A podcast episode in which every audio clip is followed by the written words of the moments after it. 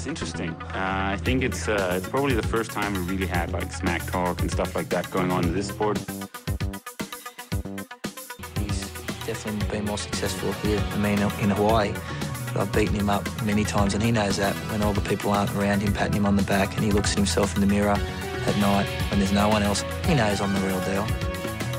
Some people talk and they never won Ironman in Hawaii, so I could talk. I won twice. Ladies and gentlemen, det er blevet mandag, og jeg har teaset en lille smule for det, at jeg skulle have en rigtig spændende gæst. Det er en uge siden, at Challenge Roth, det løb af staben, og Magnus Ditlev løb jo med en del af overskrifterne, men der var også en dansk kvinde, der virkelig lavede et resultat, som vi skal snakke lidt om i dag. Og min gæst, det er dig, Katrine Græsbøl. Velkommen her til Trio Rækler. Tak skal du have. Tak fordi jeg måtte komme. Jamen det er, prøv at tænke, et så ungt menneske, kun 26 år gammel og fra Silkeborg, med din, jamen er det anden eller tredje sæson, du kører triathlon? Det er min anden sæson. Anden sæson, ja. Du flirtede lige lidt med en triathlon for 2,5 år siden, men, ja. men det kalder du ikke en hel sæson. Ej, det for 2 år siden, der startede jeg med en enkelt triathlon. Ja. Og så har du kørt på, for det viste sig jo faktisk, at du var ret god til det, men jeg tror, at mange af jer vil blive chokeret, når I finder ud af, hvor usystematisk du egentlig kører, hvor meget det egentlig er by feel, men du har snydt lidt, som det hedder, i, når vi snakker sådan noget tv-køkken og så videre, og faktisk kommer med lidt af en elitekarriere inden for kajakroning. Det skal vi tale meget mere om. Jeg synes lige, vi skal starte med det, der ligger tættest på her, hvor vi er nu, nemlig Roth og den her oplevelse. Du har kørt 3 halve jernmænd og nogle korte distancer. Jeg har kørt 4 halve. 4 halve? Og ingen korte. Ingen korte. Så var det simpelthen Roth, og det var sammen med din mand? Yes. Så det var sådan et par projekt, I stillede op til der. Altså, det er jo faktisk blevet sådan med Roth, at det er noget, man sådan lidt, ligesom i gamle dage, når Harry Potter-bøgerne udkom, at man skal ligge i kø. Så I sad simpelthen klar ved telefonen, og så fik startnummeret? Nej, det gjorde vi faktisk ikke. Det var sådan, at vi kiggede efter. Jeg ville gerne stille op i pro i år. Ja. Og min mand, han var sådan lidt, så hvis jeg har mulighed for at stille op i pro, så ville han egentlig også gerne gøre det. Ja. Og så havde vi kigget lidt på en masse stævner, og synes faktisk, at det var lidt problematisk, fordi at der er åbenbart ikke ret mange Ironman-stævner, hvor der både er pro i herrer og damer. Nej, nemlig. I hvert fald ikke i lige nærheden. Altså tæt på i Europa. Så det var et af de stævner, hvor vi faktisk begge to kunne få lov til at køre pro. Ja. Og så skrev vi derned og hørte om, vi kunne få nogle startnumre. Det var her i sidst i efteråret, tror jeg faktisk. Ja, så man tager kontakt ned til Felix, ham der har stævnet dernede, og så spørger, hvad vi kommer lige... Ja, og så var de sådan, jamen det kan I godt, der er ikke flere startnumre til age-grupperne, men vi kan godt give jer startnummer til pro-feltet, så ja...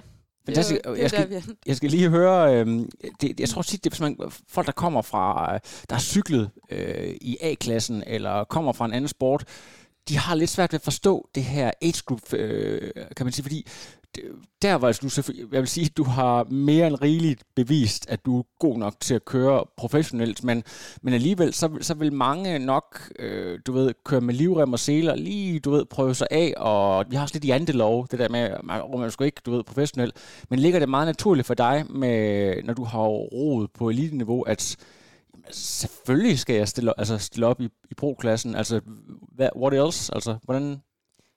Ja, altså, det ved jeg ikke. Jeg tænkte, at jeg kunne sgu lige så godt gå ud og få nogle tæsk, og se, hvor er det, man skal ligge henne, hvis man gerne vil være med, hvor det er rigtig sjovt. Ja, nemlig. Så det tændte mig egentlig mere, end bare at skulle ud og køre, Ace Group, og så måske vinde nogle stævner og tage nogle podiepladser, så vil jeg faktisk hellere bare ud og køre mod de allerbedste. Ja, ved du hvad, lad os prøve at tage den fuldstændig. Jeg kan så nogenlunde huske din splits. Svømningen dernede er jo retsoverskuelig, fordi det er altså det er ikke sådan noget med, at du skal ud og lave en en syvkant eller du ved navigere der. Det er frem og tilbage, sådan lidt som en stor swimmingpool. Du svømmer på sådan noget 1.01. Jeg ved ikke om det er med eller uden skift, men det er vel egentlig ret godt, hva'? Ja, 1.02 tror jeg. Ja. Men for mig er det godt. Ja. Det, jeg synes også det gik rigtig fint. Jeg har haft lidt issues med det der svømning, og specielt det der open water. Jeg kommer fra en sport, hvor vi har gjort alt for ikke at skulle ned i det vand. Ja, ja. Så at skulle ned i det vand, det har været lidt en overtagelse for mig. Men det går fremad, og jeg synes faktisk, at det var et ganske udmærket svøm, eller et andet. Ja, har du kommer fra Silkeborg, har du ligget og kørt noget open water nede i Almea sø eller som forberedelse? Nej, altså... Det er poolsvømning primært? Yes, og ja. Så jeg bor ude i EU, så jeg har svømmet lidt ude i havet, men det kan godt blive lidt bølget nogle gange. Ja. Men ja. Kvaliteten er sådan lidt der, men fornemmer du allerede der i forhold til de andre? Altså det var jo, det skal vi lige huske, det var jo måske et af de stærkeste kvindefelter i mange år, så sådan i forhold til, hvor alle de andre var, og hvor du ligger, har du nogen fornemmelse af det? I de første, der blev sendt afsted, ikke?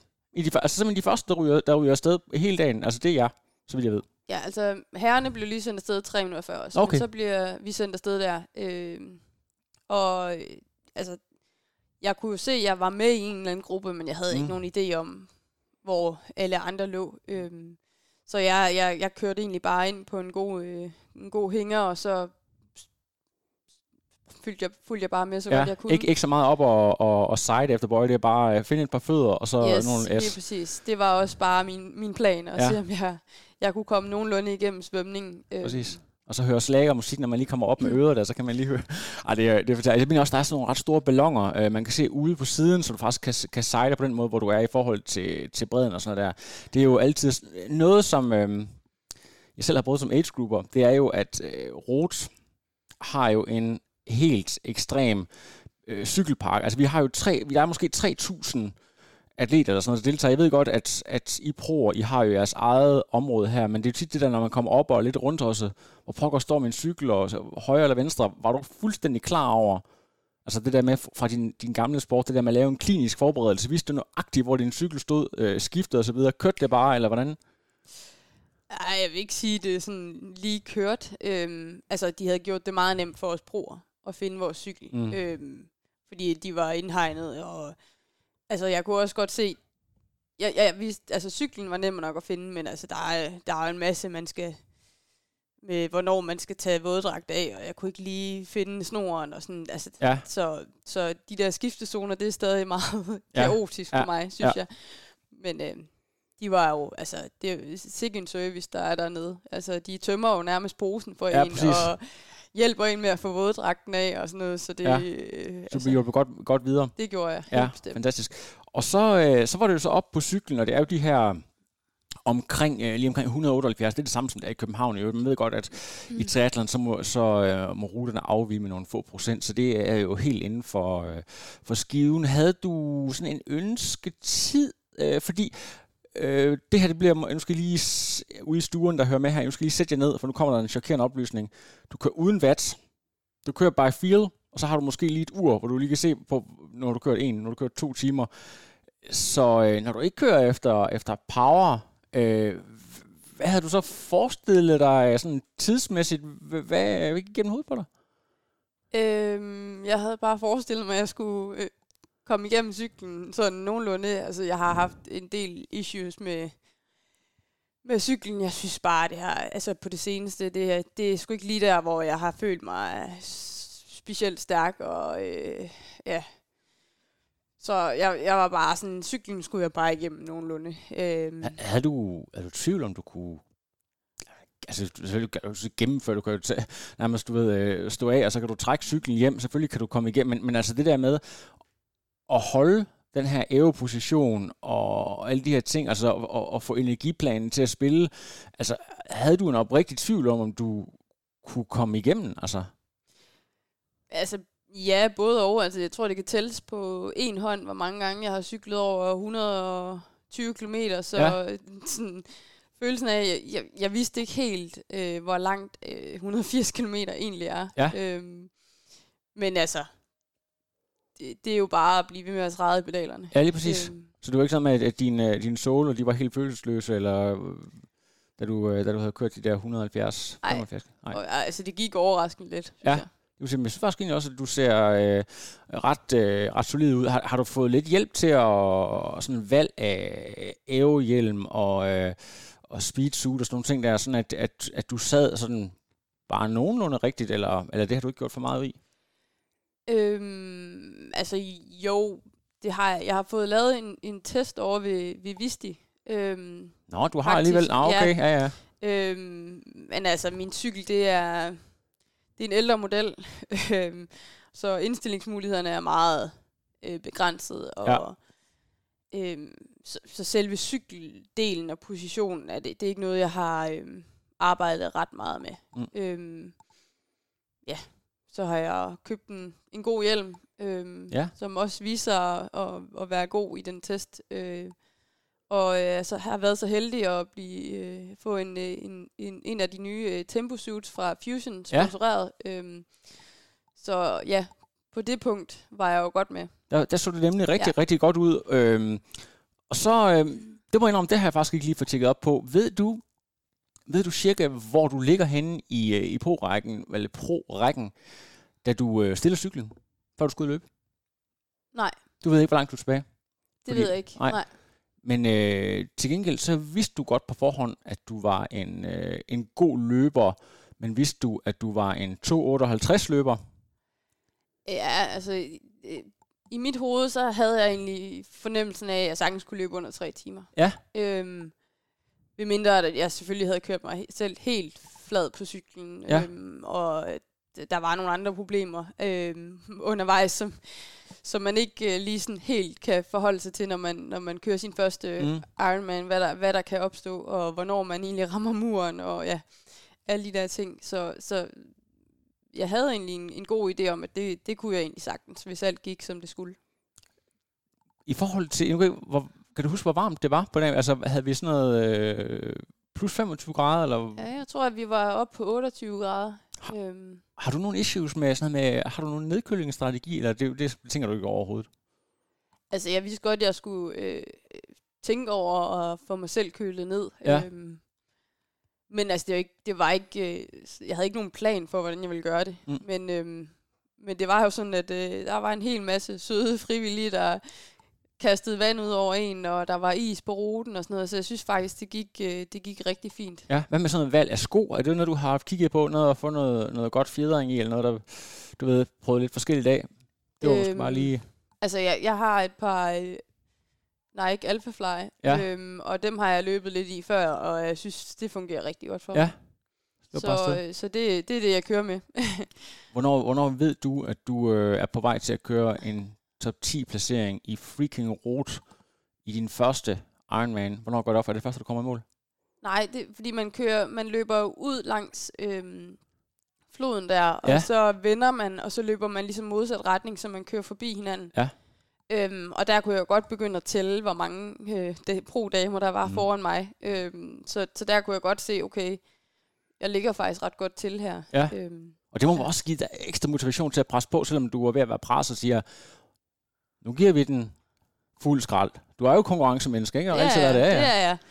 Jo, altså jeg kunne godt se, der var et pænt stykke op til de rigtig hurtige damer der. Men jeg tænkte bare, jeg skal bare... Det er lidt andet budget end dig også, ikke? Jeg tænkte, jeg skal bare løbe det her så godt jeg kan, og så må jeg se, hvornår jeg rammer muren. Ja, det gjorde du så bare aldrig. Der var lige et par griser undervejs, men jeg kom da sådan helskende i mål, synes jeg. Og det er jo ikke sådan, at du ikke, sådan, kan man sige, du har ikke griset din dragt så meget til, at kan man sige, du er nødt til at hoppe direkte i floden bagefter. Så hvad kan man sige, så presser du heller ikke. Det, hvis du fortsætter i på-rækken, så kan det være, at du når at opleve det, hvor det er sådan, ja. Jeg måtte da lige ind forbi toilettet en gang på... Det er også, kan man sige, et ordentligt stævne, så vi kan jo ikke have folk, de du ved, går og besøger både her og der, men altså det er jo en del af vores sport, det der med, at du ved, når man presser maven så meget med sukker og vand og så videre, at jamen, nogle gange så kommer det altså bare op igen. Så det tror jeg, de fleste de oplevede. Det er, jeg tror faktisk, at det er yderst sjældent, at man oplever en fuld Ironman, hvor der ikke er en eller anden form for krise på et tidspunkt. Lige hurtigt, du er jo ingeniør. Ja. Og betyder det så også, at du var forberedt på hvad som helst, for nu cyklen lige pludselig strejkede, eller der var et eller andet, så kan du selv, du ved, nærmest skifte alle reservedele? På ingen måde. Altså det der cykelshow, det er en helt ny verden for mig. Ja. Altså jeg ved ikke en fløjtende fis som cykler. Okay. Så sent som i går, der fandt jeg ud af, at man simpelthen kan vende sit dæk forkert. Og det har jeg åbenbart gjort. Så det, der er mange ting, der er meget, meget nye for mig, som jeg ikke aner noget som helst om. Men jeg vil sige, at jeg lærer meget hver dag. Og jeg synes også, det er sjovt. Men lige at lege cykelmekaniker, det er jeg nok ikke helt nu. Det skal lige komme stille og roligt. Det tror jeg også, at der er mange andre, der du ved, har oplevet det der med, at ja, det kan du selv se, sådan, som ja, både Visti og Magnus, de er jo übernørder inden for det, og det er jo noget, der sådan... kan man sige, der kommer gradvist. Jeg må også indrømme, at det er heller ikke lige der, hvor jeg sådan synes, at det er allermest spændende, men du ved, hvis man pludselig begynder at se, okay, det er faktisk i stedet for at tage ud og træne 10 timer ekstra, så kunne jeg faktisk måske vinde den tid, hvis jeg lige fokuserede lidt på, hvordan mit cockpit sidder, og hvis jeg lige laver nogle ting her, så bliver det jo lige pludselig lidt sjovt alligevel. Ja, helt sikkert, og jeg tror også, jeg er der nu, hvor jeg tænker, okay, det er faktisk også ret sjovt at arbejde med, men jeg har også hele tiden haft det sådan, at jeg skulle bevise over for mig selv, at jeg er fysisk, og skulle være et sted, hvor det var sjovt at være med, for jeg gad at gå ud og investere helt vildt mange penge i en ny cykel og en masse udstyr. Men nu føler jeg også, at nu er jeg der, hvor jeg godt kan sådan, tillader mig over for mig selv at gå ud og lægge noget energi i cyklen. Jeg ved man ikke også, der er en sponsor eller to, det skal vi også lige snakke om på et tidspunkt der med, hvis der er nogen, der hører med her. Så hvis I synes, at Katrine kunne være en spændende atlet, så tror jeg lige, vi skal have smidt din Instagram eller et eller andet op i show notes bagefter her, fordi det er jo helt fænomenalt. Din mand, der også kørte dernede, han må være kommet i mål lidt før dig. Eller hvordan er det? Ja, jeg tror, han kørte 8.43. Ja. For, jeg er ikke helt 100, men ja, det var noget omkring det. Så han står simpelthen og tager imod dig, og du kommer jo, nærmest, 10-12 minutter efter ham. Ja. Han bryder grænet sammen simpelthen. Ja, han må lige fælde en lille tårer. Ja. Ja, det er ikke så tit, det sker, så jeg vidste godt, at han synes, det var en god præstation også. Ja. Og det var nok også der, det sådan lidt gik op for mig, og det var faktisk, det var sgu okay. Ja. Så det der med, du ved, tingene de kører rundt, og man kan ikke sådan finde nærmest ud af fra sin egen næse til mund, når man står der, og man kan godt finde på at vrøvle lidt. Der kan ske så mange ting lige der post Ironman.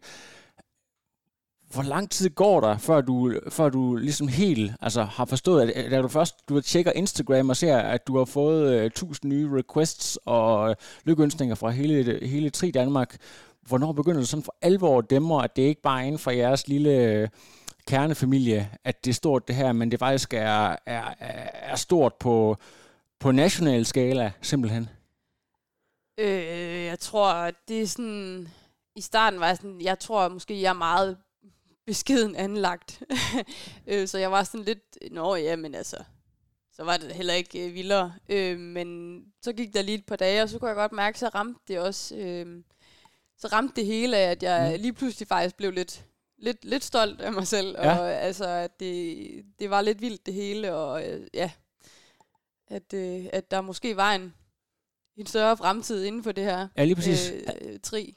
Havde du siddet og kigget på, hvad, lad os bare sige, Camilla, Michelle, Maja, Helle Frederiksen, hvis jeg går lidt længere tilbage, hvad så nogen som dem havde kørt før, i forhold til, hvad man sådan kunne, hvad kan man sige, efterstræbe?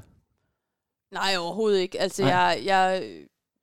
Det eneste var egentlig, at jeg hørte jo, at Maja Stage slog ny dansk rekord her for en nogle uger siden. Ellers så har jeg egentlig ikke rigtig kigget op på de tider, der er blevet kørt tidligere. Vi skal lige sådan, altså det er jo, jeg kan ikke huske på sekundet, men 8,58 mener jeg. Det, du ender med at køre? 8,57 et eller andet, ja.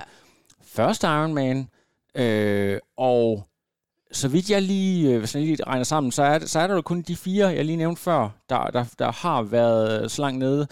Hvis jeg tager fejl her, så kan det godt være, der har været måske en enkelt, der har gjort det tilbage i 0'erne, Lisbeth Christensen og sådan noget. Men altså, bottom line er jo, at det er bestemt ikke hverdagskost. Der er også rigtig mange mænd, der har det som sådan et lifetime goal, og lave det resultat der. Så det er jo simpelthen, det er jo helt sindssygt. Har du snakket med Torben Rokkedal eller nogle af de andre nede fra 1900? Fordi det skal vi også lige sige, det er jo klubrekord med, ja, i hvert fald 25 minutter, hvis ikke mere. Altså, det der med, altså, what's up next? Altså, det her, det er du næsten nødt til at følge op på en eller anden måde. Ja, altså, jeg har ikke snakket så meget om, hvad der nu skal ske, men min plan er, at jeg i hvert fald skal køre Almea. Ja, også til, Challenge, ja. Yes, Challenge Almea, ja. Og til september? September, ja. Ja, så går skulle lige nogle gode blok der. Yes, så det var ligesom, men det var også en del af planen før.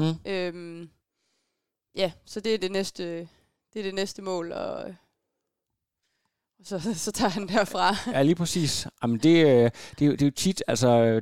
Jeg kan man sige, at Almea nogle gange tiden dernede har jo været fænomenalt hurtig, og nogle gange, du ved, hvis vindretningen den drejer en lille bitte smule, så kan det blive nogle lidt langsommere tider, så hvis du lige pludselig kommer til at køre 9.15, så er det jo ikke ensbetydende med, at du lige pludselig er blevet et kvarter dårligere, så er det bare fordi, at det er jo sindssygt fedt, hvis du kan følge med, og måske, du ved, arbejde endnu mere med nogle af de der, kan man sige, lavt hængende frugter i forhold til æve og alt det her. Jeg synes, det er simpelthen kanon. Ved du hvad, vi skal simpelthen tale lidt omkring dig som person. Nu har vi ligesom talt om Roth her, fordi jeg synes faktisk, at selvom at det var utroligt spændende at høre om det her, så det, som virkelig fik mig til at tabe både øre, næse og mund, havde jeg nær sagt, det er jo din background story, som er simpelthen for vild. Du er 26 år gammel, du er ingeniør, ja, og du er mor.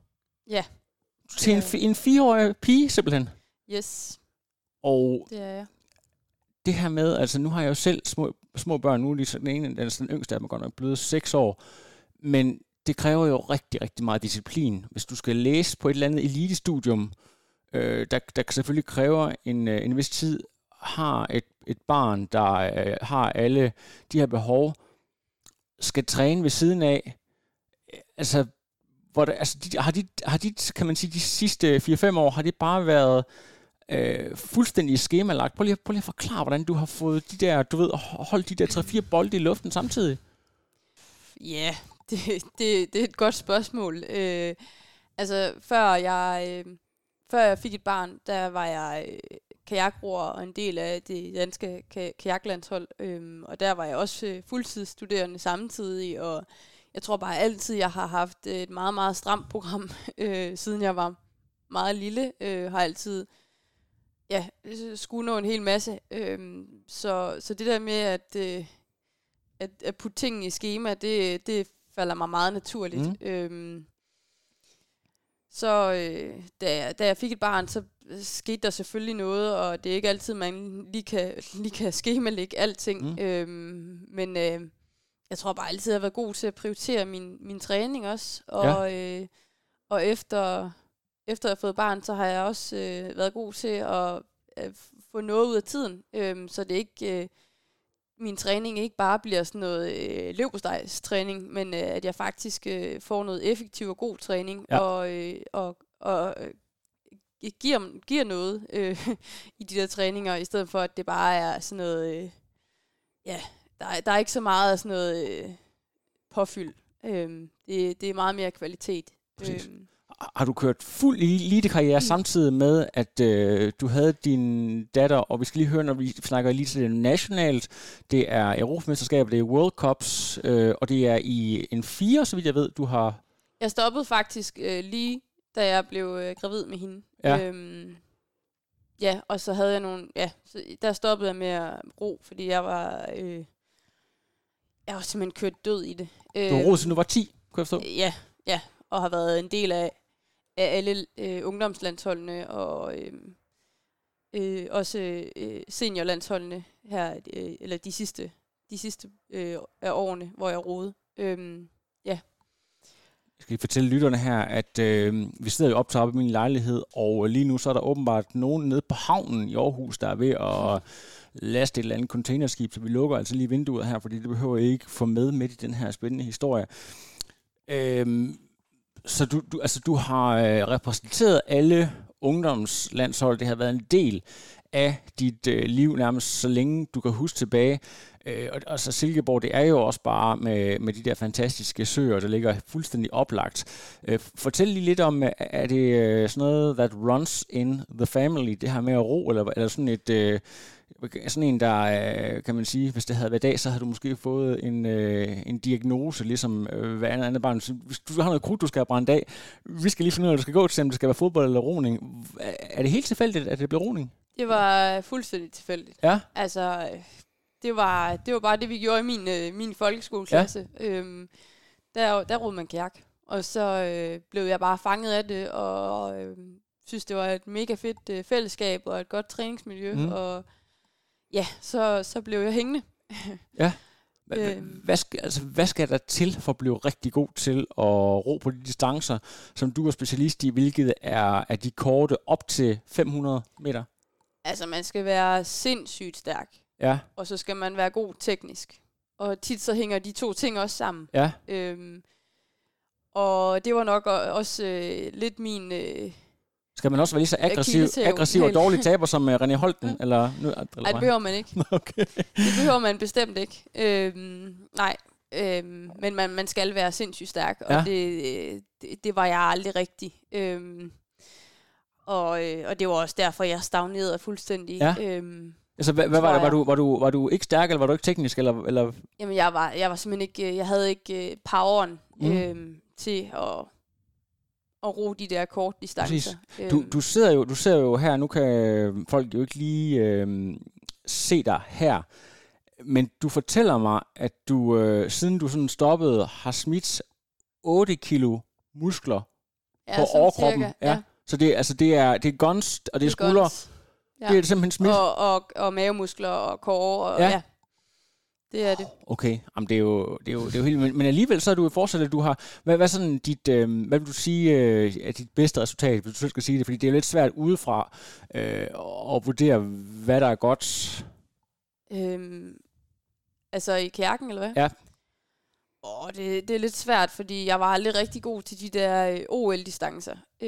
Og det var lidt der, hvor man trak de gode resultater med hjem. Jeg var... Jeg var nok mere en 1000 meter pige, og 1000 meter, det var ikke OL-distancerne, så konkurrencen var lidt lavere der også, men ja. Jeg har da vundet et par bronzemedaljer til ungdoms-EM. Ja.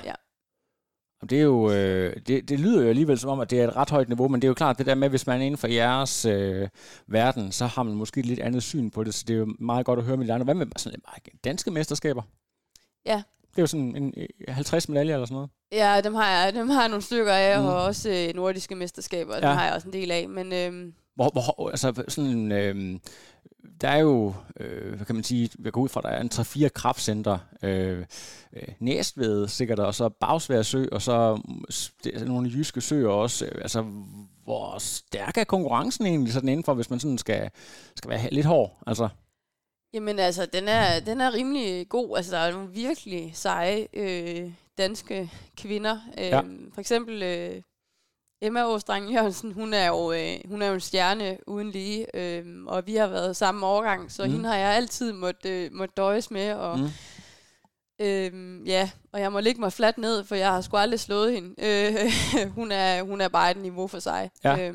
Og der er også kommet en hel masse andre seje unge piger der, så jeg vil sige, at der er et godt og stærkt niveau der. Præcis. Prøv lige at fortælle lidt omkring det der med det markerskab, man har med en eller anden eller tre andre. Jeg synes, det bedste eksempel, jeg sådan lige kan komme med, det er den her OL-dobbelt, hvad hedder hun, Anne Lolk?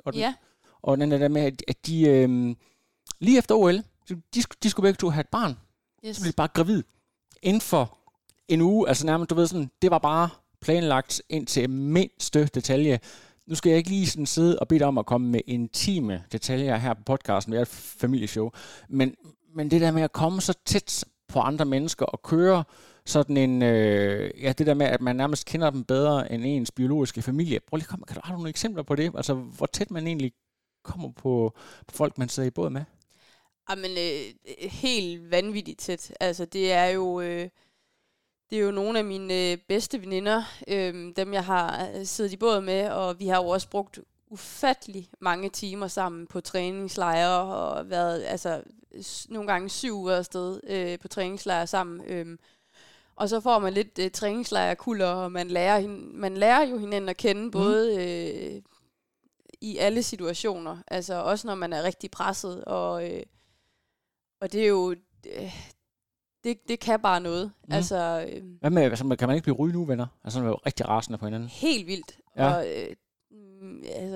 det tror jeg også bare, det er også bare en del af pakken, hvis man skal være rigtig tætte med nogen. Altså, det er også det der med at komme derud, hvor man bare er stiktosset på hinanden, og kan stå og bare ikke gider at snakke med hinanden flere dage. Altså...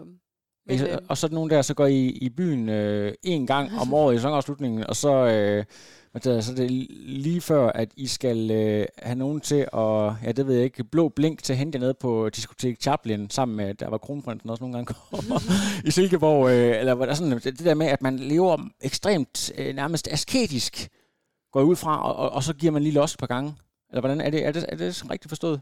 Det er sådan noget, jeg har hørt fra, du ved, guldfigeren. Tænkte, det er måske det samme i kajak? Ja, det er nok rigtigt forstået. Ja. Altså, vi havde som regel et ret vildt efterår. Ja. Altså, når sæsonen var slut, så gav vi den gas der. Præcis.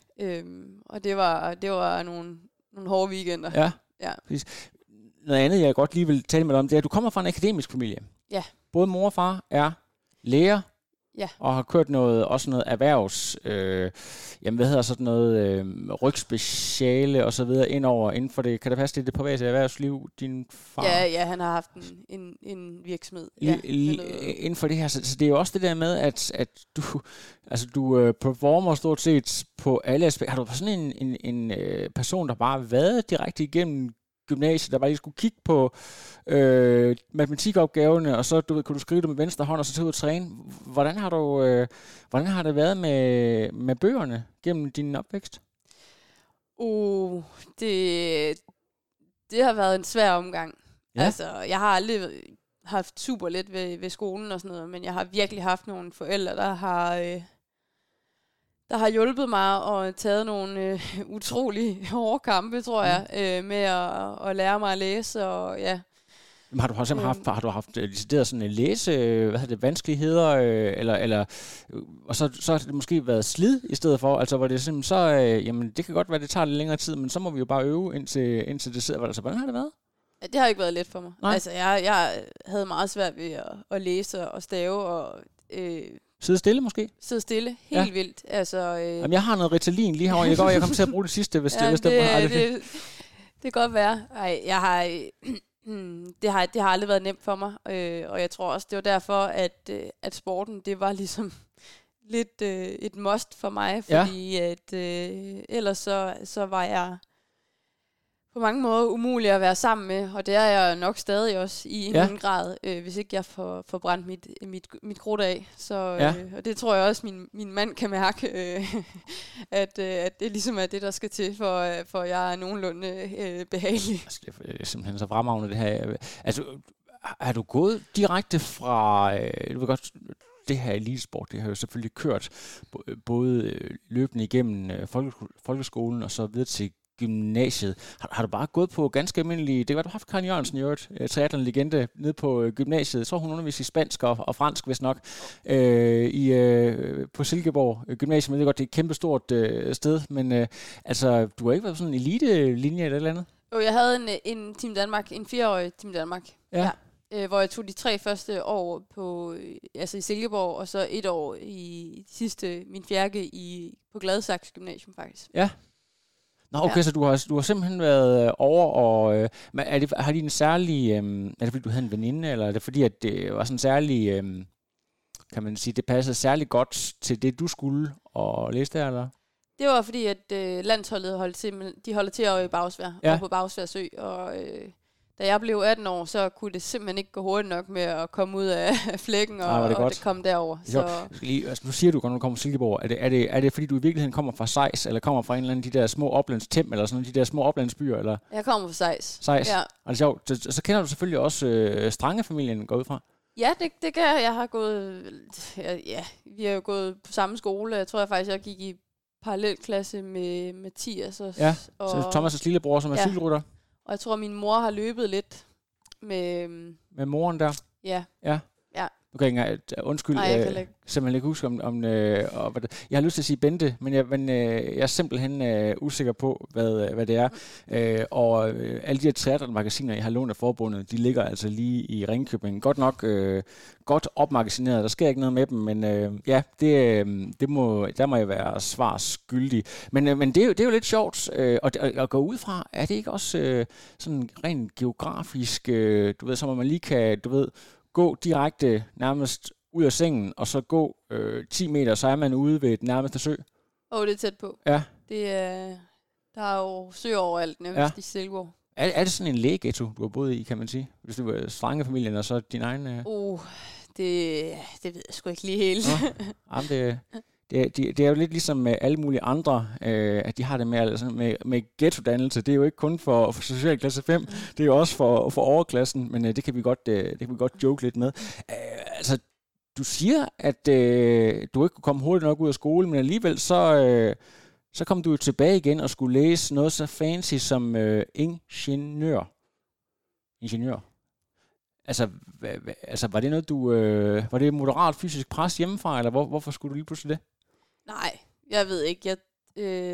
Jeg havde en idé om, at jeg godt kunne tænke mig at lave noget forskning, og så de naturvidenskabelige fag har bare altid interesseret mig meget.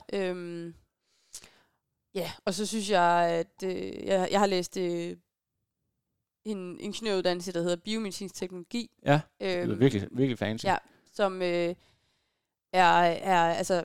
Det er ingeniørvidenskab med fokus på sundhedsteknologi. Ja. Er det her Aarhus eller Aalborg? Jamen altså, jeg har taget min bachelor på DTU over i Lyngby, og så min kandidat her i Aarhus. Okay, så det er lidt... Og så har familien sådan rejst frem og tilbage, eller hvordan har du pendlet eller boet? Jamen, altså, jeg har boet selv over i København, og min familie har boet i Silkeborg. Også altså mens du havde et barn også, eller? Ja. Og en af grundene til at rykke tilbage, det var egentlig fordi min mor, hun er syg med Alzheimers. Wow. Så jeg havde også et behov for at være tættere på hende. Er det noget, der er kommet inden for, er det noget, der er konstateret inden for for nylig, eller noget, der har været under opsejling i flere år, eller? Jamen, vi er på... hvad er vi på? 8-9 år nu, tror jeg næsten. Men efter diagnosen? Ja. Okay. Så, hvor gammel er din... Altså, ikke fordi nu skal vi ikke sådan sidde og... Men altså, det er jo... Jeg går ud fra, at det er en... at det er... Altså, det man kalder for tidlig diagnose, det er det vel, hvis det er sådan noget, man finder ud af i slut 40'erne og start 50'erne. Ja, det er det. Ja. Altså, det var i start 50'erne, hun fik diagnostiseret det. Ja. Så... Så det var en hård omgang også. Altså det er det jo lidt stadig, men nu er der bare ikke super meget tilbage. Så da vi flyttede herover, det var egentlig den sværeste periode, skulle jeg vil jeg næsten sige, hvor symptomerne var allerværst sådan. noget af det aller... Altså man kan sige, det er frygteligt, når det kommer tæt på familie og så videre, men noget, som jo nærmest er endnu mere ubærligt, og nu er jeg næsten nødt til at sige det her, jeg skal lige sige til lytterne, det er ikke noget, vi har talt om, før vi gik i gang, altså det er noget, der lidt kommer spontant, men jeg har faktisk også selv, godt nok ikke Alzheimers, men Parkinsons og sådan nogle ting er også i min familie, og det er nogle ting, som altså kan være arveligt og så videre. Har du du været til test for at finde ud af, om du på en eller anden måde er arveligt disponeret og kan gøre et eller andet, du ved, for at forebygge. Der bliver forsket rigtig meget i det. Mm. Altså, jeg tror også, man når længere og længere for ting, man konkret kan gøre for ligesom at i hvert fald forsinke eller ja, hvis ikke ligefrem forhindre det. Hvordan har du selv været igennem? Altså, jeg har ikke fået lavet nogen test, og jeg ved heller ikke, om jeg har som sådan lyst til det. Men jeg har, efter hun fik sin diagnose, fik jeg en stor trang til ligesom at skulle forske lidt i Alzheimers. Altså sådan en lyst til, at det var det, jeg skulle bygge min fremtidige karriere på. Så ja, og så har jeg været inde over dykket lidt ned i, hvad kunne årsagen være, og det er jo svært at sige, og der kan jo være sindssygt mange, der er mange teorier der, men... Hvad hælder du selv til? Jeg synes, nu kan vi godt... En af de ting, jeg jo så blev fanget meget af, det er jo søvn.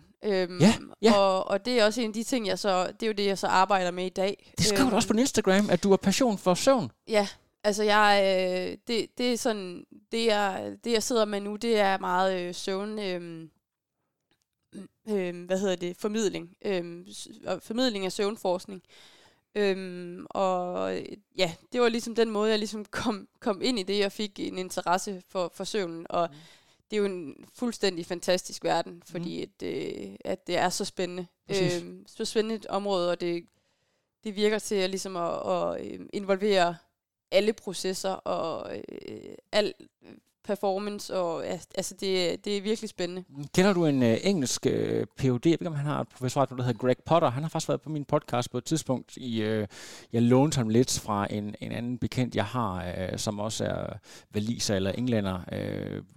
De har udviklet sådan noget peanut butter produkt, men hans baggrund er faktisk inden for lige præcis sådan noget med søvnforskning, men jeg ved ikke, om det er en person. Greg Potter hedder han.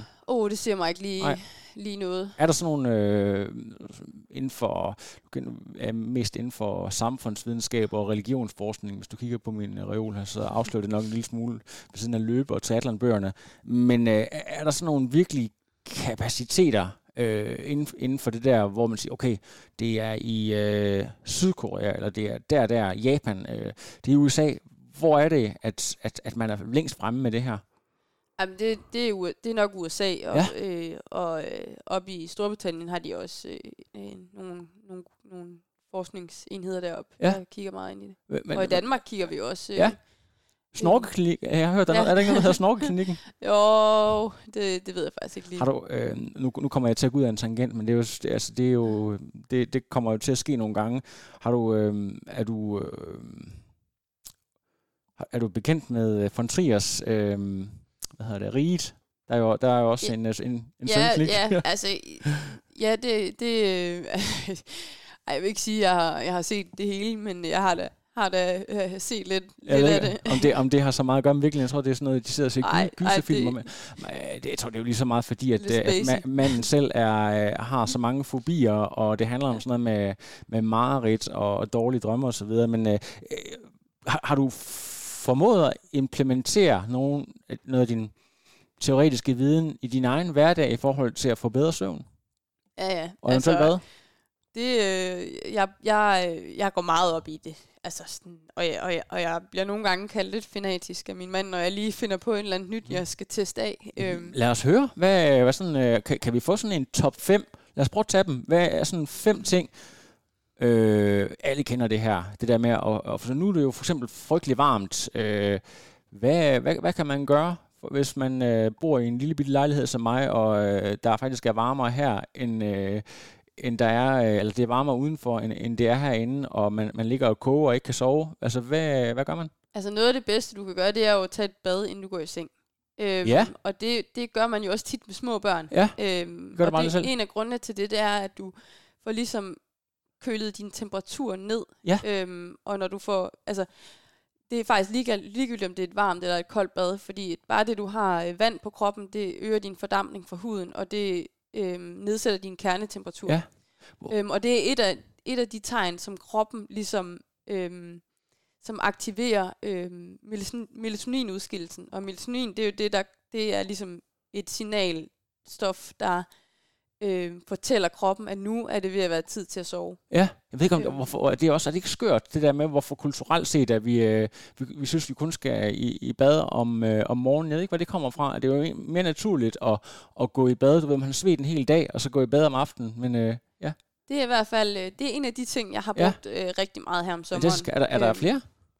Jamen altså, faste rutiner er jo noget af det allervigtigste. Fordi at vi har en døgnrytme, og hvis man forstyrrer den, jamen så forstyrrer du også al den hormonudskillelse, der er i kroppen, som er det, der styrer, hvornår du er træt, og hvornår du ligesom er klar til at sove. Men skærm versus... lydbøger. Jeg kan godt lide at falde i søvn til lydbøger, men man har ikke, i hvert fald ikke noget aktivt fjernsyn. Er det noget sådan, i forhold til at du ved... Ja, altså skærm er jo skidt.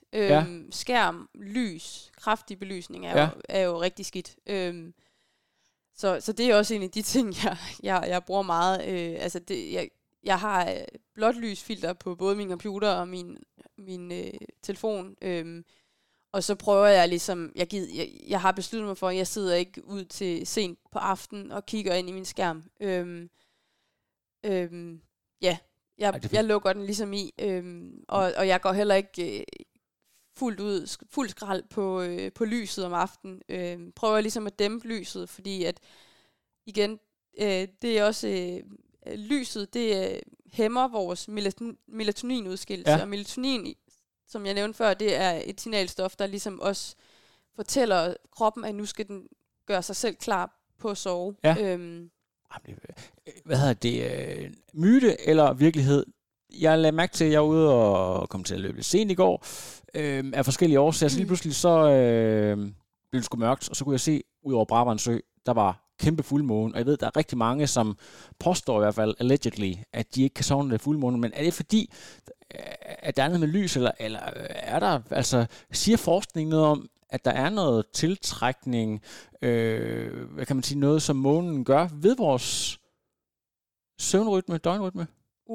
Jeg er ikke super stærk lige på det, men i forhold til lyset, så er det er så lidt, at det lys, der kommer fra genskinnet, altså det genskin, som månen det laver, det er så lidt belysning, at det burde ikke påvirke søvnen, men om der er et eller andet noget tiltrækning eller noget magnetisk felt eller et eller andet, der gør, at der påvirker os, det skal jeg ikke kunne gøre klog på. Der er nogen, der siger, at de er meget mærke af det der, men det kan selvfølgelig også blive selvforstærkende, det der med, hvis man er klar over det og har en kalender, så kommer man måske, du ved, til at tænke over det, og så bliver det sådan, du ved, hvis man siger, nu er det så fuldmåne igen, og nu kommer jeg garanteret ikke til at sove, så bliver det sådan selvopfyldende. Det var bare, hvis der bare er et eller omkring det, synes jeg, det var lidt spændende. Har vi lige en sidste, jeg ved, det er selvfølgelig også, der er en industri i det her, sådan tungedyner, forskellige typer madrasser og så videre. Er der noget, som rent faktisk virker? Måske kølende et eller andet? Altså, min bedste råd vil være mørklægningsgardiner. Ligesom under 2. verdenskrig. Køligt rum. Ja. Og så lad være med at lave alt muligt stressende, inden du skal i seng. Ja. Altså, lad være med at træne lige, inden du skal i seng. Det er også for dumt. Ja. Eller kaffe. Jeg drikker ikke kaffe efter 2:00, og heller ikke alt muligt energidrik. Okay. Halløj, fordi så det er simpelthen 2:00? 2:00, ja. Der har jeg sat min deadline. Og det kan godt være, at jeg er lidt fanatisk. Men koffein, det har en halveringstid på... Det er sådan lidt forskelligt, men omkring for nogen op til 8 timer. Så det vil sagtens kunne påvirke din søvn. Og det kan godt være, at du ikke har problemer med at sove. selvom du har drukket en kop kaffe 6 timer før du skal i seng, men man kan simpelthen se på forskning, den forskning jeg har lavet, at det påvirker stadigvæk din dybe søvn. Den havde, og din søvnkvalitet. Eller? Nej, det er mere den dybe søvn. Der er 4 søvnstabler. Nu skal vi gennemgå dem. Der er hvad? Dyb, rem. Der er sådan helt let søvn. Ja. Og så er der let søvn. Der er 2 typer, der hedder REM. Det er rapid eye movement. Det er når du bevæger. Det er ligesom defineret ud fra, at du bevæger dine øjne helt vildt meget. Og det er også det, vi kalder for drømmestadiet. Ja. Og så har vi non-REM. Og non-REM kan deles op i 3 stadier, som er en helt let. Det helt lette, hvor vi sådan, hvis vi vågner op fra det helt lette, så vil vi faktisk ikke tro, vi har sovet. Og så har vi det lette søvnstadie, og så har vi dyb søvnstadie. Og det, man kan se på den forskning, hvis vi går tilbage til koffeinen, det er, at koffein går simpelthen ind og hæmmer den dybe søvn. Og den dybe søvn er sindssygt vigtig for både din udskillelse af væksthormon og din hukommelse og en hel masse andre processer i kroppen. Fedt. Så skal jeg lige spørge dig her, nu afslutter vi også, nu skal vi ikke nørde med det her, men da du skulle køre Roth, kunne du godt sove? Gør det, eller hvordan? Det gik faktisk okay. Ja. Jeg prøvede ligesom at skubbe min døgnrytme lidt og gå tidligt i seng dagene op til os og sådan noget. Der er jo altid mange ting, der kører i hovedet inden sådan en, har man nu husket, når man ligger sig ned, og så tænker man, har jeg husket at pakke det og det og det, men, og det er jo ikke ligefrem søvnfremmende, man får de der små neuroser i forhold til, om man har glemt tingene, men jeg synes, det gik okay. Ja. Bagefter, vil jeg sige, der gik det rigtig dårligt. Der kunne jeg på ingen måde sove. Nej, og det er jo flere grundsukker, folk kender, at man så meget sukker og endorfin og alt muligt. Koffein sikkert også, hvis man har kørt ind på det. Vi skal lige prøve at høre, fordi nu sådan opsummerende for det hele her, det er jo, at du lever et rigtig spændende og indholdsrigt liv. Men hvordan får du det sådan helt konkret til at gå op? Jeg ved for eksempel, at før vi skulle mødes her klokken cirka 8:30, der skulle du lige ud og løbe først. Og du har sikkert også afleveret din datter i børnehave. Altså sådan uge til uge basis. Hvordan går tingene op i forhold til at få træning, studie, familie til at gå op? Kan du prøve at komme med et eksempel på det? Jeg har det lidt stramt med at sådan skulle lægge en fuldstændig fast plan, fordi at jeg ved, at det er meget svært for mig, og jeg har også svært ved at proppe 25 timer ind i en eller anden planlægning. Jeg har nogle faste programmer, nogle programmer, jeg gerne vil, jeg i hvert fald skal igennem, og så har jeg sådan noget bonustræning. Så det er meget den model, jeg kører. Altså, jeg ser, det her, det vil jeg gerne nå, og så kan jeg altid lægge bonus oven på, afhængig af, hvad jeg kan få til at, hvad jeg kan finde tid til. Så lige nu, der arbejder jeg så i en deltidsstilling op på universitetet, og det er heldigvis en meget fleksibel stilling, så jeg kan lidt passe det ind, så...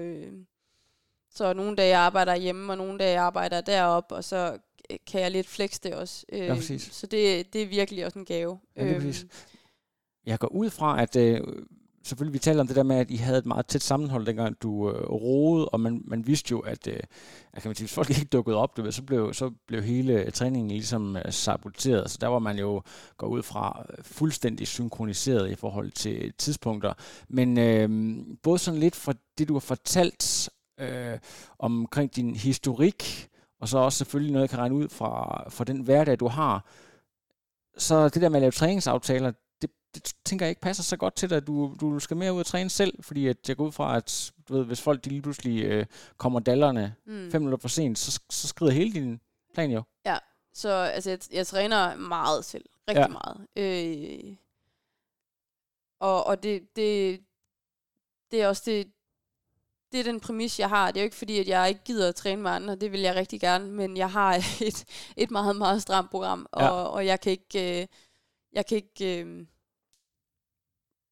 beskyde min plan en halv time for at skulle tilpasse det til andres program. Fordi jeg har en datter, der skal hentes klokken 4, og der skal jeg have overstået det største del af min træning. Ja.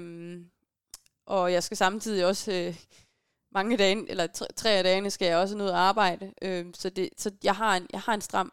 Ja. Sådan et stramt program. Ja, præcis. Nu, altså, du sidder jo her og er smilende og venlig, men jeg går også ud fra, at du er en person, der har temperament. Altså det har de fleste konkurrencemennesker et eller andet sted. Så er det også noget at gøre med, at altså kan man sige, for at du skal, at det ikke går ud over dit humør. Altså så er du også simpelthen nødt til at 100% selv tage styring, sådan at det ikke er op til andre, hvordan er det, du når det. Altså kan du godt mærke det, at hvis du kommer til at lave en eller anden ting, hvor du går en lille smule på kompromis, at så kan du også godt blive, snakker det med undgå stress og så videre, at der sker noget der. Ja, helt sikkert. Og jeg har også personligt valgt, at her i starten, jeg ville faktisk ikke rigtig have nogen træner, der skulle lægge mine programmer. Ja. Fordi at det skulle være mig, det skulle være mit projekt, og der er jo ikke nogen, der skulle trække noget ned over hovedet på mig. Mm-hmm. Og det ved jeg også godt, at en god træner jo heller ikke gør. Altså, der har man jo en god dialog om, hvad der kan lade sig gøre, og hvad der ikke kan lade sig gøre. Men jeg havde bare, jeg har i hvert fald bare haft et behov for, at det er mit hoved, der ligesom skal, tingene skal falde på plads i mit hoved, for at det kan lade sig gøre for mig. Og det skal ikke, der skal ikke være så mange presbolde, fordi at der er nogen, der har lagt et eller andet stramt program for mig. Det er mig selv, der skal styre det. Ja, det giver totalt god mening. Altså, noget, som jeg tror ikke, vi fik ikke nævnt det her, mens vi optog. Jeg tror, vi tog det lidt i vores, det han kalder for pre-interview. Det her med, at du, det er jo ikke dine tal, for dem bruger du ikke så meget. Der ligesom fortæller du, efter du stoppede med at ro på eliteplan, så er du gået lidt væk fra hele den der talverden, men du fortæller, at du simpelthen kan mærke, hvis du kører på bakker, at du har, altså du bliver ikke udtrættet, altså du har en vanvittig syre, tolerance. Prøv lige at fortælle om nogle oplevelser, du har haft i din træning, hvor du måske har set nogle andre, eller en eller anden oplevelse, du har haft med, at du har en særlig evne til eksempelvis at køre på bakker, og måske endda også løbe på bakker og sådan nogle ting. Altså jeg ved, at jeg har en sindssygt høj syretolerance, fordi kvæg, at jeg har været sprinter i mange år, så det ligger mig bare naturligt, at man kan sagtens arbejde, selvom man har meget syre i kroppen. Ja. Og det har jeg ligesom skulle kunne tidligere. Og det tror jeg, der kommer mig til gode, når jeg skal bestige en lille pukkel. Ja. Så det niver ikke. Jeg kommer hurtigt over det igen. Ja. Ja, så jeg tror, at det er ligesom også en force for mig, at jeg bliver ikke ramt så hårdt af bakkerne. Kunne du se det konkret nede i rute? Det er jo altså kan man sige, måske ikke alle er helt klar over, hvor kuperet den rute rent faktisk er. Altså, at da du kom kørende der, at du kunne se på dine konkurrenter, at... Ja, helt sikkert. Altså, der er mange af de der age group herrer, som kom og... bare havde sindssygt meget fart på og kom og overhalte mig, og så når det gik op ad bakke, så måtte jeg lige overhale dem igen. Ja. Men der på aerodynamikken, der kan jeg sgu ikke helt være med, og heller ikke på de flade stykker der. Jeg skal tænke lidt mere. Ja. Altså, jeg går ud fra, at selvom at du har de her principper, og det skal være dit projekt, og det har givet rigtig meget mening indtil nu, så kan du vel også godt se, at i og med, at du er så dygtig, altså du har det enorme potentiale, så skal der formentlig til at rykkes nogle steder. Det kan godt være, at du skal have fat i en rigtig Garmin, du skal måske endda have en anden cykel og så videre, du skal måske have noget økonomi et eller andet sted fra, altså simpelthen folk, der går ind og laver en pakke, det som andre folk har ansat en agent eller et eller andet til at hjælpe ved. Altså er det noget, I er begyndt at snakke om, at I måske skal have kigget på nogle af de her ting?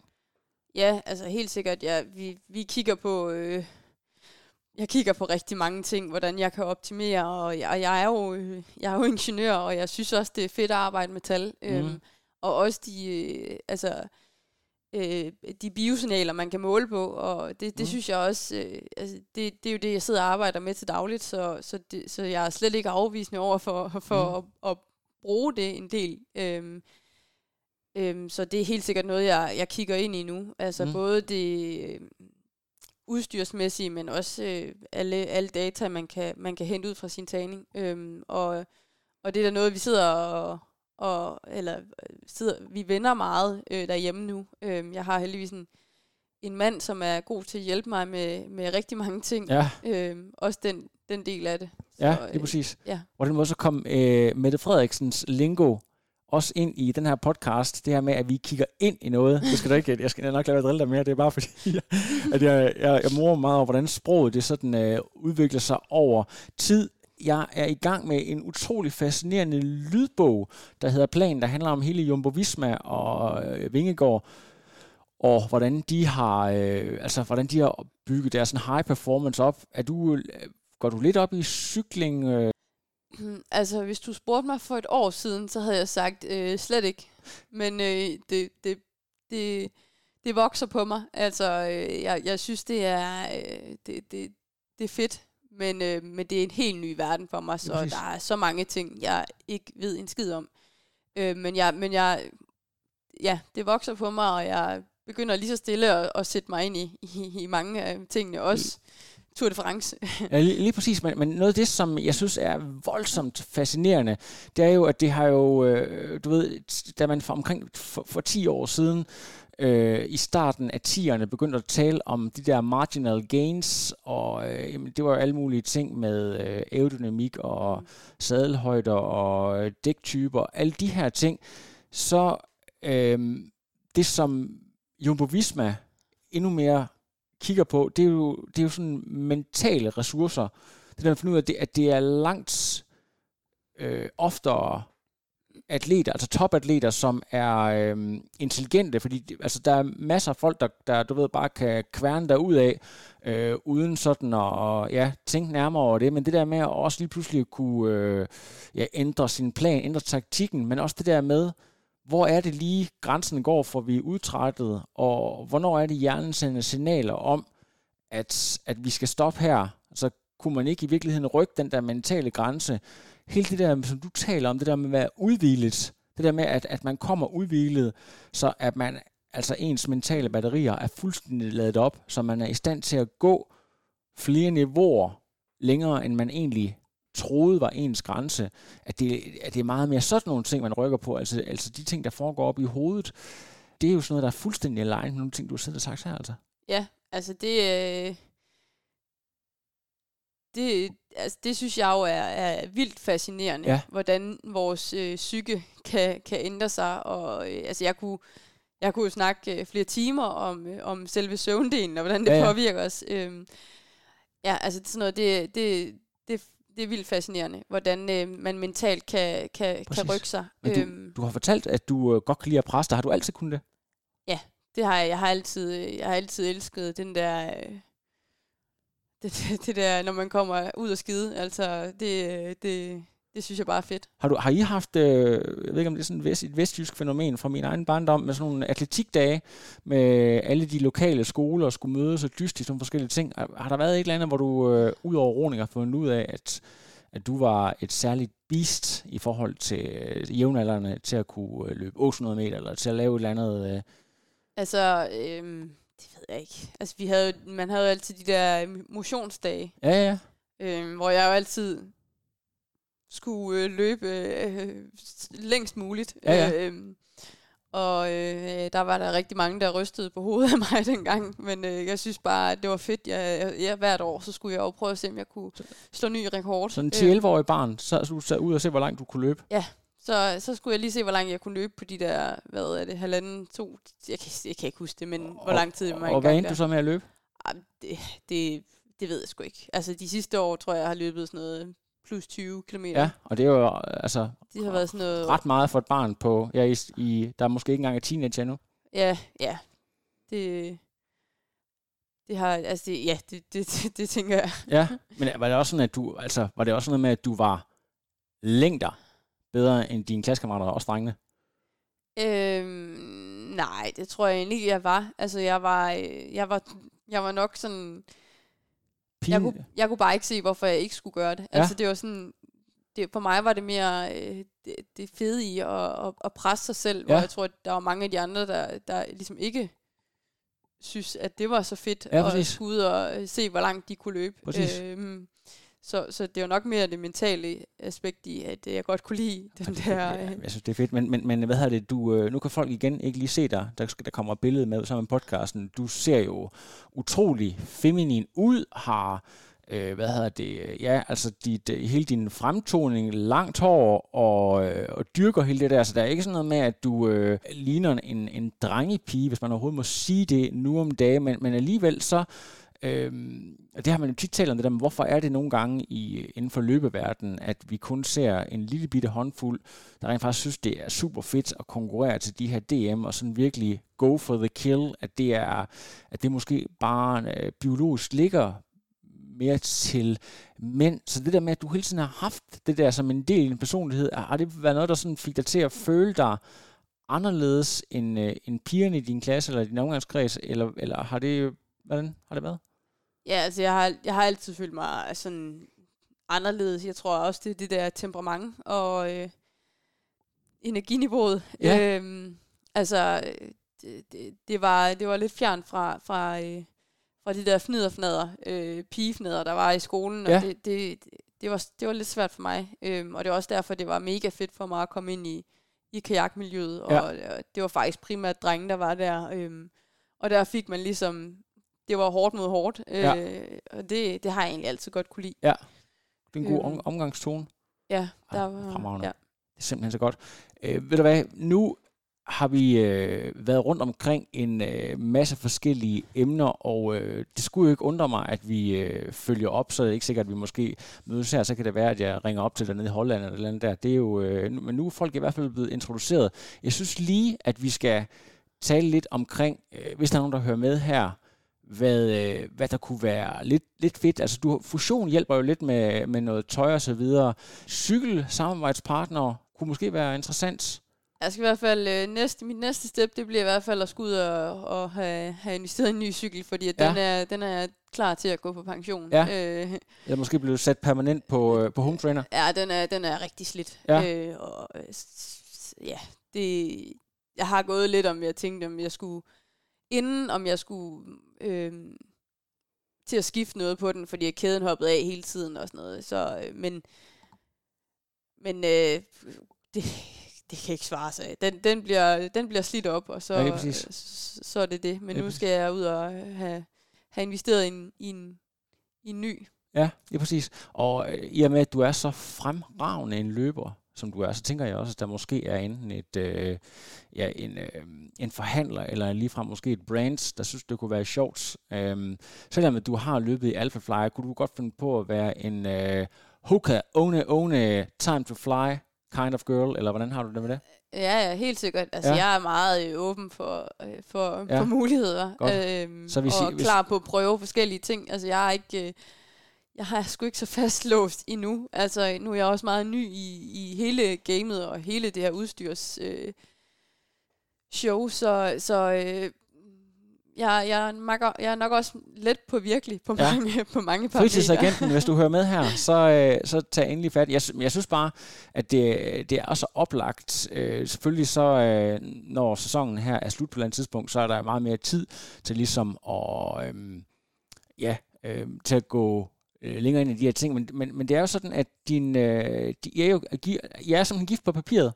Det er vi. Det er jo meget usædvanligt. Det er jo kun i intermissionske familier, at man som 26 år allerede er gift, men det giver rigtig godt. Synes du, det virker mærkeligt at sige, at det er din mand, i stedet for, når alle dine jævnaldrende måske siger, at det er min kæreste? At du bare vender dig til det? Ja, altså nu har det jo været sådan vi har været gift i 4 år, og det var det var sådan en hurtig en på rådhuset, fordi det var det nemmeste, når man nu skulle have et barn sammen. Ja. Så jeg har vendet mig til det efterhånden, men det er ikke altid, at det... at det sådan, nogle gange, så kan jeg godt stoppe op lige og blive i tvivl. Okay, skal jeg bare sige, han er min kæreste, bare for at undgå og komme ind i den der mølle med, nå, okay, det var også tidligt. Du, Ja, og hvis du kommer amerikansk, så er det jo ikke, altså, så er det jo meget normalt. Ikke? Det er jo egentlig måske kun her, at vi er så hvad hedder sådan noget, vi er så frihedselskende, at vi helst vil forblive i løse parforhold så længe som overhovedet muligt. Men egentlig pointe med at nævne din mand, det er jo det der med, at han er jo også meget engageret i din sport og det, du laver. Altså, kunne han ikke så nærmest få en uofficiel halvtidsstilling som din agent, den der lige ringer rundt og banker i bordet? Jo, helt sikkert. Det tror jeg da også i en eller anden grad, han har. Ja. Og han er rigtig god til at hjælpe mig med de ting, og i hvert fald alle de ting, som jeg måske ikke er sådan super, super skarp i, altså hele det udstyrsmæssigt, og og sådan lige minde mig om nogle forskellige ting, altså det er han rigtig god til. Ja, præcis. Hvordan er du, altså nu sidder du her, er smilende og meget imødekommende, nem at tale med, og lige ud af posen, men er du sådan en, hvis du, altså gerne vil vinde et eller andet, at du godt kunne finde på at sparke døren op til en eller anden cykelforhandler, og så sige, nu skal I høre her er jeg fra Silkeborg, sådan og sådan bliver det, eller har du den, kan man sige, det som mange danskere har, det der med, at de væger sig lidt ved at skulle stille sig frem i spotlight. Hvad, er du sådan lidt ind imellem det? Altså, jeg har ikke det store... Introverts, outwards. Ja, altså, jeg har ikke sådan mega meget behov for at være i centrum, men jeg er også meget, jeg føler efterhånden, jeg hviler meget i mig selv, og jeg er sgu ikke så bange for en afvisning og sådan noget efterhånden, så altså, det kunne jeg godt finde på. Bare spark døren ind. Fedt. Til allersidst, mit finale spørgsmål, det er faktisk sådan, at jeg begyndte at spørge folk mere og mere om, det er sådan, hvor deres humor ligger. Så sådan, hvis du skal fremhæve en serie eller en film, eller noget, du ser, som du har, dig og også din mand har grint rigtig, rigtig meget af herinde for de senere år. Hvad, hvis man skal få dig til at rulle rundt på jorden af grin, hvad skal man så smide på? Altså jeg er jo meget sådan til de der... Jeg har jo hørt meget sådan noget Græmse Spektrum og sådan de der podcasts. Kan du huske Græmse Spektrum? Ja, det har kørt meget, ja. Langt fra Las Vegas, det er jo også fedt. Hvor er det sjovt. Men altså, er det så fordi, at din mand er lidt ældre, og han faktisk har introduceret dig for nogle ting, som du faktisk er for ung til at kunne huske? Nej, det er faktisk... Det har bare været sådan noget i kajakmiljøet, at det er noget, vi har hørt dengang, og jeg synes stadig, det er pisse sjovt. Ja, det er det også. Det er jo, altså det, som jeg egentlig synes var altså min favorit med Græmse Spektrum, udover selvfølgelig Richard Sedalius og hans bror Bjarkov, når de udgiver deres Acoustic Dreams, som er sådan en parodi på de der... CD-reklamer, der var i slutningen af 90'erne, så er det også sådan noget som, simpelthen de der parodier på reklamer, der kørte sådan en Pedigree Palmsen fyr ude fra Silkeborg, der havde en hund, en sprængerspejler, der var sprængfyldt med energi. Og så blev det jo bare vildere og vildere, så har vi nogle jagtfrøer. Jeg siger dig, det var den frækkeste lille page. De gik både i amok og i koma. Altså, det er jo en eller anden form for crazy komik. Altså, jeg kan godt sige, hvad hedder det nu, mandrilaftalen var lidt den samme skole som det der, og så, altså, hvor det var sådan absurd på en eller anden måde. Det var selv stor fan. Hvad med Anders Matthesen? Er han også noget? Ja, helt sikkert. Det har jeg også... Kan du huske, hvad snakker du om? Det er også hele det der sådan noget børneradio op i. Ja, præcis. Ja. Alt det der, det har jeg været og hørt en del, Ja. Hvad er du så? Er du så til sådan noget, hvis vi sådan snakker, det er lidt mere sådan virkelig tårkrummende klovn? Klovn, det er lidt splittet, vil jeg sige. Fordi jeg synes på mange måder, det er forfærdeligt. Ja. Men altså, der er jo også en masse virkelig sjove episoder. Ja, jeg er helt enig med det. Der er nogle af dem, der er... Er du meget tissemandsfikseret? Nej, bamse far, det er du misforstået. Og hvor det, vi snakker et episode, hvor der også handler om at skulle ro i det er så godt nok i hvad hedder det, i kano, tror jeg. Det er ikke helt det samme. Katrine, vi har jo talt over en time. Det har været en af mine favoritepisoder, fordi at jeg har lært rigtig meget om dig, og jeg håber, at du er en af de atleter, vi kommer til at høre rigtig meget mere om. Synes du, vi kom sådan nogenlunde omkring dig og dit liv? Ja, det synes jeg egentlig, ja. Vi hørte ikke om din, du har en eller anden særlig frimærkesamling, eller et eller andet, som vi fik nævnt, et eller andet, nej, jeg har ikke, en særlig nørd interesse. Nej, det vil jeg ikke sige. Det bliver også svært for dig. Det er primært sport. Ja, sport og... så jeg kan lov til at tæve mig selv lidt, så er jeg glad. Ja. Og nørde lidt. Stop om morgenen og glæder sig til at smage blod på maksintervaller. Det er, altså, kommer du egentlig fast til svømmetræningen, eller svømmer du også selv? Eller? Altså, jeg svømmer primært med Aarhus 900. Ja, eliteholdet der? Ja, det gør jeg. Omravne. Er der lidt støtte til jer også fra Sport Aarhus Elite? Er du en del af det også, hvor I får lidt... Nej, okay. Altså, det ved jeg faktisk ikke. Jeg tror måske, der er noget til nogle trænerudgifter og sådan noget. Ja. Ej, fremragende. Katrine, tusind tak, fordi du tog dig tid.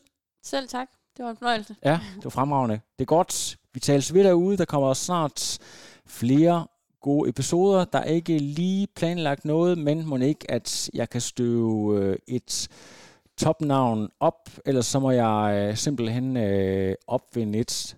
Vi ser, hvad der sker. Stay tuned.